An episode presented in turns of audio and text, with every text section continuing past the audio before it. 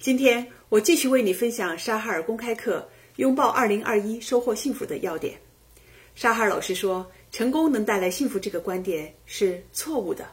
这个因果关系啊，应该是反过来，幸福反而能够带来更多成功的可能性。那么，人们如果感到幸福和满足，是不是就会不求上进了？我们怎样才能够保持动力，继续努力呢？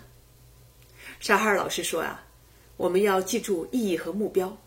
因为意义和目标是连接满足和动力的桥梁。在大多数的工作中啊，我们都是可以找到意义的。这里的方法呢，主要就是要聚焦在 the difference we are making， 就是我们带来的不同上，而不是在成功上。比如沙哈尔老师创立的幸福学，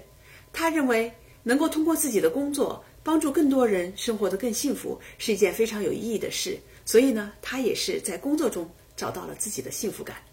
那我呢，再把他的幸福学通过适合我们中国人的方式来传播给更多的人，帮助他一起来实现这个理想，我觉得也是一件非常有意义的事情。